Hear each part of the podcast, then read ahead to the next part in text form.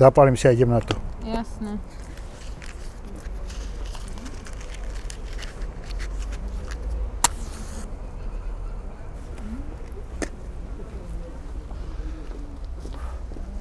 Pred pár dňami e, som bol v jednej chránenej dielni. Sú tam deti aj dospelí s e, mentálnym postihnutím a ja som fakticky nevedel rozlišiť, kto tam je ako zamestnaný a e, kto tam je klient, keď mám použiť to škaredé slovo, pretože oni všetci robili nejakú spoločnú prácu. Strihali, lepili, skladali, ale som dobrý kamoš e, s tou zakladateľkou tej inštitúcie a ona tam tiež sedela, lepila, skladala. Ja tam poznám veľmi dobre dvoch ľudí. Troch teda. A, ale budem hovoriť iba o dievčatku. Ja odhadujem, že môže mať 14-15 rokov a je to davník. Ťažký Downov syndrom. A, sedela, robila to, čo ostatní, ale v náručí držala takého plišového medvedíka. A som sa dozvedel, že ona chodí pravidelne do jedného hospicu, ja ho poznám, ten hospic, a príde tam, sadne si k posteli umierajúceho človeka, drží ho za ruku a usmieva sa. Ona sa usmieva furt. Ja neviem, čo to robí s ňou. Ťažko povedať, či si to uvedomuje. Myslím, že nie. Asi Ale, nie. ale čo to robí s tým umierajúcim, to si viem predstaviť. Cíti blízkosť človeka, teplo jeho ruky. Vidí, že sa usmieva. A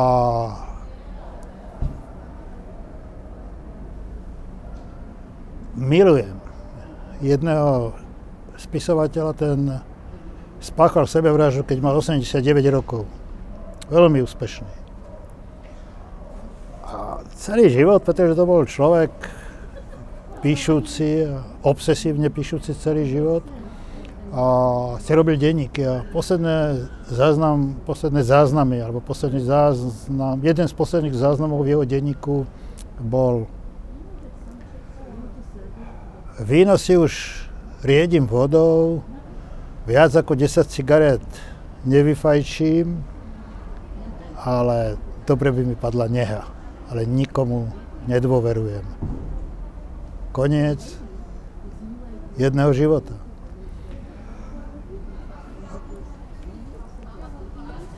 Ja o smrti rozmýšľam od 60 Keď mi padla 60 tak som mal taký pocit, že treba poupratovať za sebou. A upratujem dodnes, už mám 76 rokov. Hej.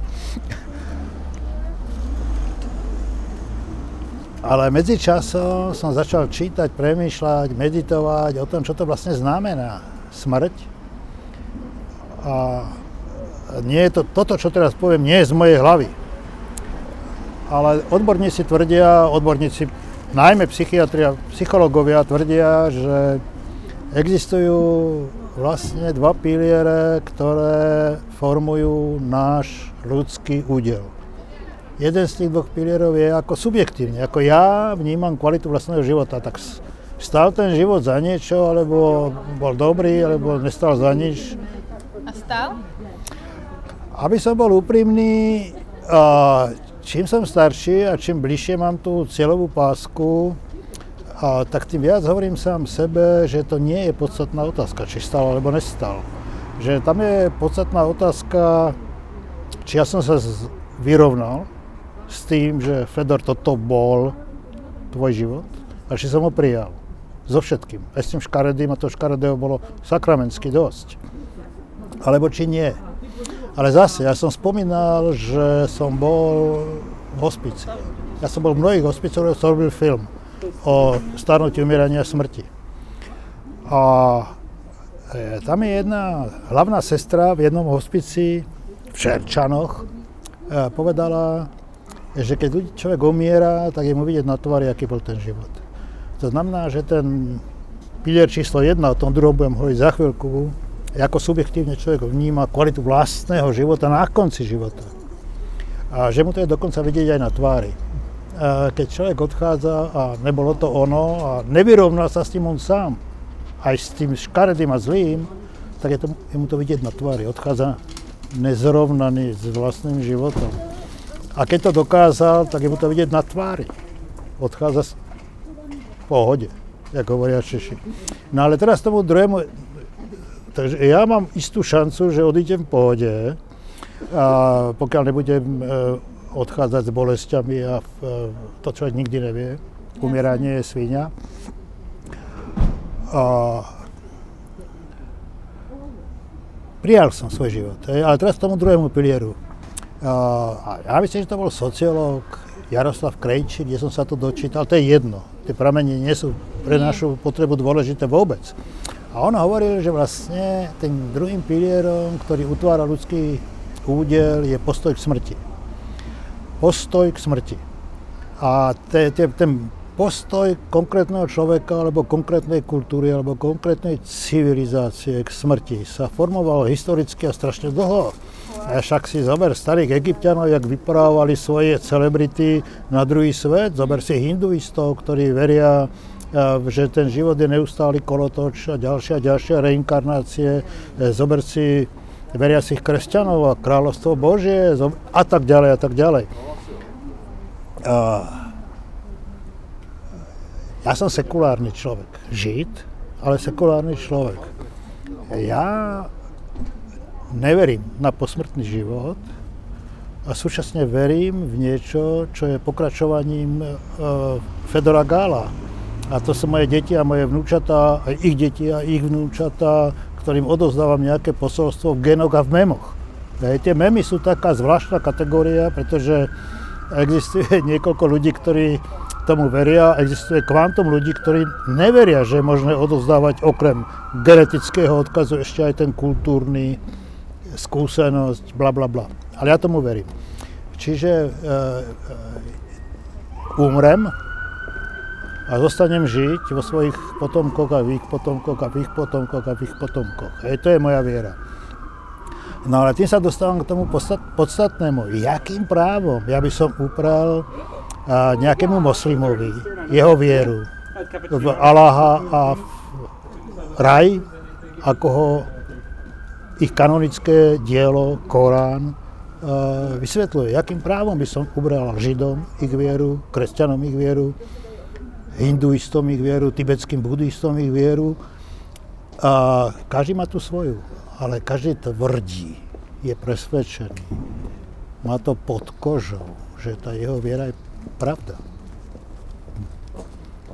A ja ako liberálny demokrát, alebo liberál, alebo ja nejak to mám nazvať, sekulárny človek, hovorím, že pravda má mnoho tvári, Boh má mnoho tvári a, a to, čomu verím, je moja, pre mňa skutočnosť. Tá pre mňa je skutočnosť, čo som povedal pred chvíľkou. Ale súčasne viem, že postoje k smrti poskytujú ľuďom strašne moc, alebo im berú strašne moc. A zase sa vrátim do jedného hospicu, jednému rozhovoru s jednou sestričkou, ktorá tam pracovala, A hovorím jej, a, čo, a to bola hlboko veriaca kresťanka a ten hospic bol kresťanský. A ja hovorím, a čo keď to je úplne všetko inak? A ona mi hovorí, viete čo, pán Gál, a ja som žila ako kresťanka, verila som v posmrtný život, verila som v kráľovstvo Bože a keď to náhodou je inak, tak tá viera mi veľa dala. Veľa mi dala. A zase príklad iný z iného hospicu, toto bol židovský. A dom seniorov sa tomu hovorí, lebo ako, ja neviem ako. Asi. Tam boli veľmi starí ľudia a aj tam umierali. A jedna skvelá vrchná sestra tam bola. A my sa tak bavili, bavili a naraz som sa jej opýtala, chcela by ste tu zomrieť? To bol luxusný dom seniorov. Naozaj kompletne ako hotel s piatimi hviezdičkami. Ona sa rozbrečala. A pritom, však ona to roky a roky. A bola pritom, keď ľudia umierali, odchádzali, hej. Čiže, ešte raz, subjektívne vnímanie kvality vlastného života, vyrovnanie sa s tým, že toto je môj život, a postoj k smrti. Jeden môj kamarát, skvelý psychiatr, aj ty ho poznáš, detský Peter Pete, mi hovoril a hovorí to stále a píše to do nekonečná, že strach zo smrti sprevádza človeka od útleho detstva. Od úplne útleho detstva. Strach zo smrti nás sprevádza celý život. Strach zo smrti je konštanta nášho života. A tváriť sa, ne tváriť sa, snažiť sa pozametať tento fakt niekam pod koberec, to je, som si istý, že teraz poviem niečo, čo platí, znamená odoberať si niečo z vlastného života. Odoberať si niečo. Pretože mu vedomie smrti a postoj k smrti je súčasne vedomím života postojom k životu. Je to dobrá téma. Máme pred sebou minimálne 13-dielný seriál.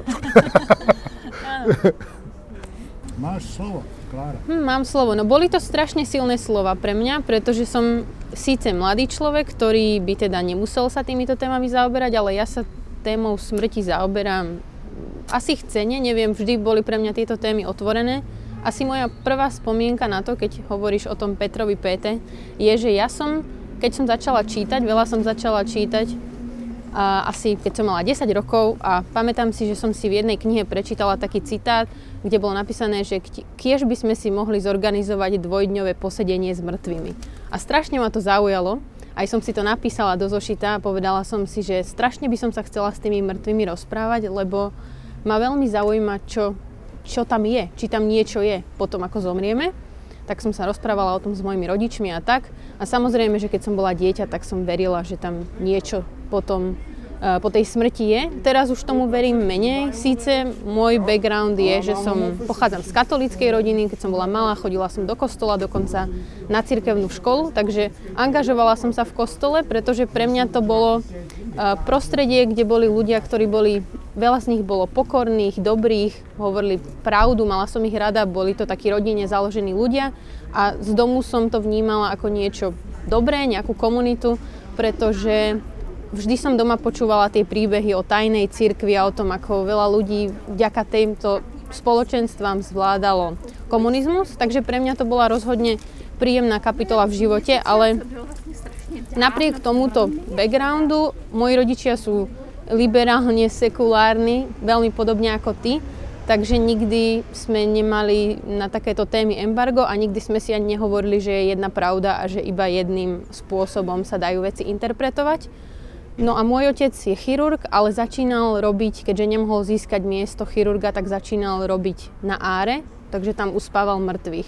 Takže rozhodne aj z tejto strany tá téma bola blízka a tým, že som celé svoje od 10 do 20 rokov obdobie prežila čítaním románov, tak tam bolo strašne veľa scén, kde niekto zomieral. Asi úplne najobľúbenejší môj román je Anna Karenina, no a tam je tá klasická scéna, ako ona sa rozhoduje, či sa vrhne pod vlak a ukončí svoj život. Takže nejak som sa s touto témou stretávala, ale bolo to, že som to skôr prežívala cez tieto príbehy. No a kedy som sa s tou smrťou stretla tak naozaj z očí v oči, tak bolo dvakrát v mojom živote, keď mi zomrel niekto, kto bol veľmi blízky mne. A obzvlášť relevantné je to, keď počúvam teba rozprávať o tých príbehoch s hospicou, pretože uh, moja stará mama, moja babka, tak som ju volala, zomrela dva roky dozadu a zomrela v podstate v nemocnici, ale bolo to tak, že proste povedali jej, že je to v poriadku, má sa vrátiť domov a proste už ju nejako doliečime doma. A keď sa vrátila domov, môj detko ju viezol autom, prišla na ten dvor, kde bývali, na tom paneláku um, a išla hore po schodoch a cestou do toho bytu odpadla, zomrela na schodoch, kráčala do toho bytu, takže ešte sa stihla aspoň pozrieť na, to, na tú oblasť, uh, kde bývala celý život. A pamätám si, že nám detko rozprával, že jej posledné slova boli, že je moje milované mesto. A potom zomrela. A ja som bohužiaľ nebola pri tom, lebo som bola v Anglicku, takže mi volali rodičia.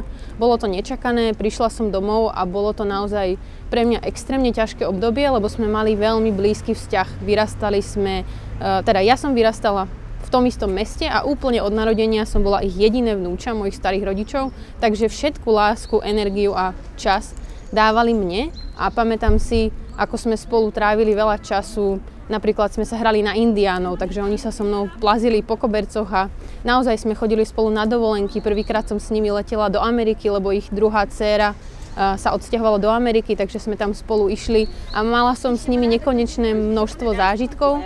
Takže vyrovnať sa s tým z očí v oči, ten pohreb a celá tá vec okolo toho, tie dni boli naozaj strašne ťažké a myslím si, že som sa s tým samozrejme ani doteraz úplne nevyrovnala. Ale bolo to pre mňa taký prvý veľký stret so smrťou a v podstate rok na to zomrel môj detko. A teraz už viem, keď tak postupne poodhalujem, že ako vlastne prežíval ten svoj posledný rok života, že to bolo pre neho oveľa náročnejšie, ako sme si doma mysleli, lebo keď k nám chodil, tak vždy hral takého toho bodrého, veselého, že je v poriadku a nikdy sme si tak neuvedomili, ako strašne zostal sám, ako to bolo pre ňoho ťažké zostať bez tej babky, lebo oni žili stále spolu, non-stop, každý jeden deň a tým pádom to bola pre ňoho obrovská strata a aj niečo, čo asi ani nechcel s nikým zdieľať, proste nejak sa tak vnútorne trápil. No a práve tá jeho smrť ma privádza k tomu, čo si hovoril ty o tých hospicoch, pretože jeho smrť bola relatívne nečakaná, ale jeho stav sa zhoršil asi v priebehu, neviem, jedného alebo dvoch mesiacov natoľko, že bola tam možnosť, že buď pôjde do nemocnice a budú ho tam teda nejako liečiť, alebo neliečiť, kto vie, ako by to dopadlo, keďže je korona, pravdepodobne by mohol dostať tú koronu a zomrieť na ňu, pretože mal oslabené plúca.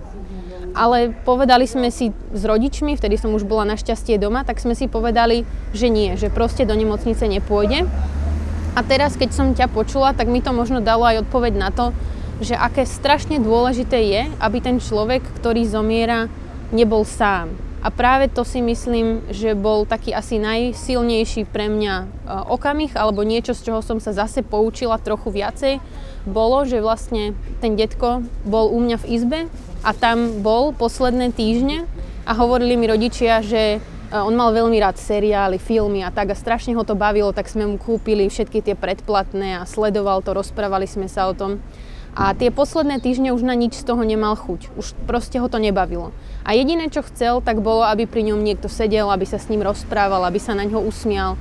A strašne rád pozeral z môjho okna z izby vlaky, lebo je tam výhľad na železnicu a z hodou okolností to je priama trať, ktorá vedie do Prahy. Takže je to trať Púchov Praha, pretože Púchov je železničný úzol a je na hranici s Českom, tak tam stále chodí rýchlik priamy každý deň Púchov Praha, Praha Púchov. No a tak detko sa vždy na ten vlak díval a hovoril si, že možno v jednom prídem ja, pretože zrovna som bola v tom čase v Prahe asi týždeň, no a potom jeden deň mi rodičia zavolali, že detko zomrel. A veľa sa rozprávam o tom s nimi, pretože boli pritom, moja mama bola pritom a, a hovorila, že to bol asi jej najsilnejší zážitok tiež, čo sa týka nejakým stretnutím sa zo smrti, lebo vlastne videla ho zomierať, bola tam, sedela tam pri ňom a bola tam do poslednej chvíle. A myslím si, že je to niečo, čo je hrozne ťažké, čo možno bude niečo, čo ju bude mátať celý život, lebo to bolo strašné prísť o rodiča, relatívne v, krá- v nízkom veku, mal 71 rokov. Ale je to niečo, čo si myslím, že je jedna z vecí, ktorú musíme a môžeme, ak môžeme, dopriať každému jednému človeku, ktorý zomiera, pretože nie je nič horšie ako byť s ním, keď je zdravý a veselý a potom ho nechať, keď je sám starý a chorý a zomiera. Takže to je pre mňa asi jedna z takých najsilnejších vecí, ktorú ja mám spojenú s nejakou smrťou. Rozmýšľam nad ňou, verím, že sa jej nebojím, nemyslím si, že sa jej bojím, Myslím si, že po nej nie je nič, ale takisto súhlasím s tým, že najdôležitejšie, čo človek môže urobiť, je zanechať nejaký odkaz a nejakých potomkov alebo niekoho, kto ten jeho odkaz nesie ďalej.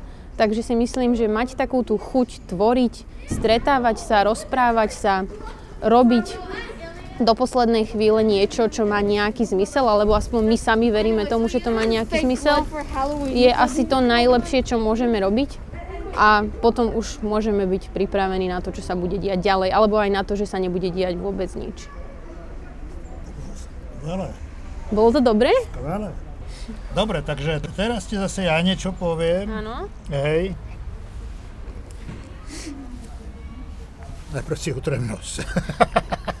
Pe- Paralelne v hlave kurblovalo všeličo. Takže to budú veci, ktoré budú možno nesúrodé. Prvá vec je a, skutočne osamelosť a samota v posledných chvíľach života je strašná vec. To znamená, že človek možno niečo prekašľal aj dlho predtým. Lebo ja pochybujem, že osamnosť a samota je prirodzená vec, keď človek odchádza. A ešte pred 100, 150, 200 rokmi a možno pred 50 to bolo aj neprirodzené. Pokiaľ boli tzv. štandardné rodiny viac generačné. Žilo a umieralo sa proste pod jednou strechou.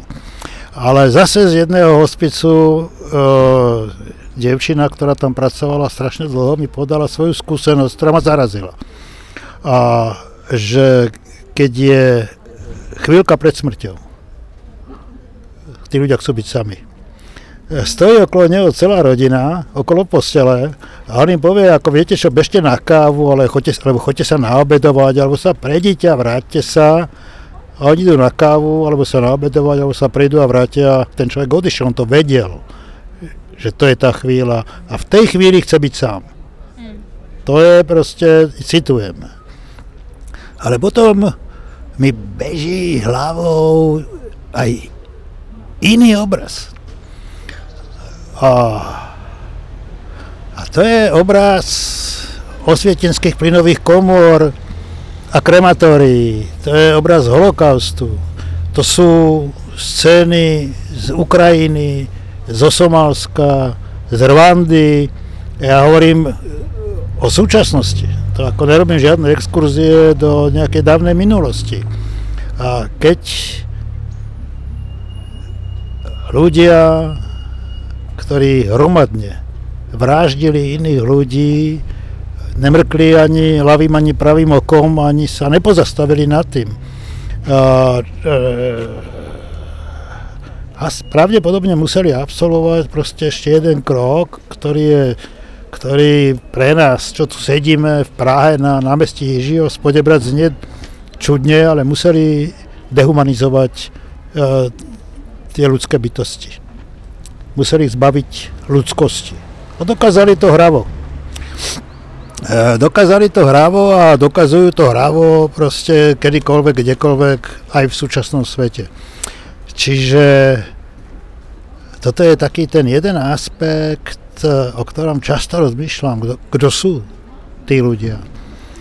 A potom tu máme, zas, hovorili sme chvíľku o viere, hovorili sme o tom, že každá viera je pre toho človeka fakt, skutočnosť, pravda, verí tomu.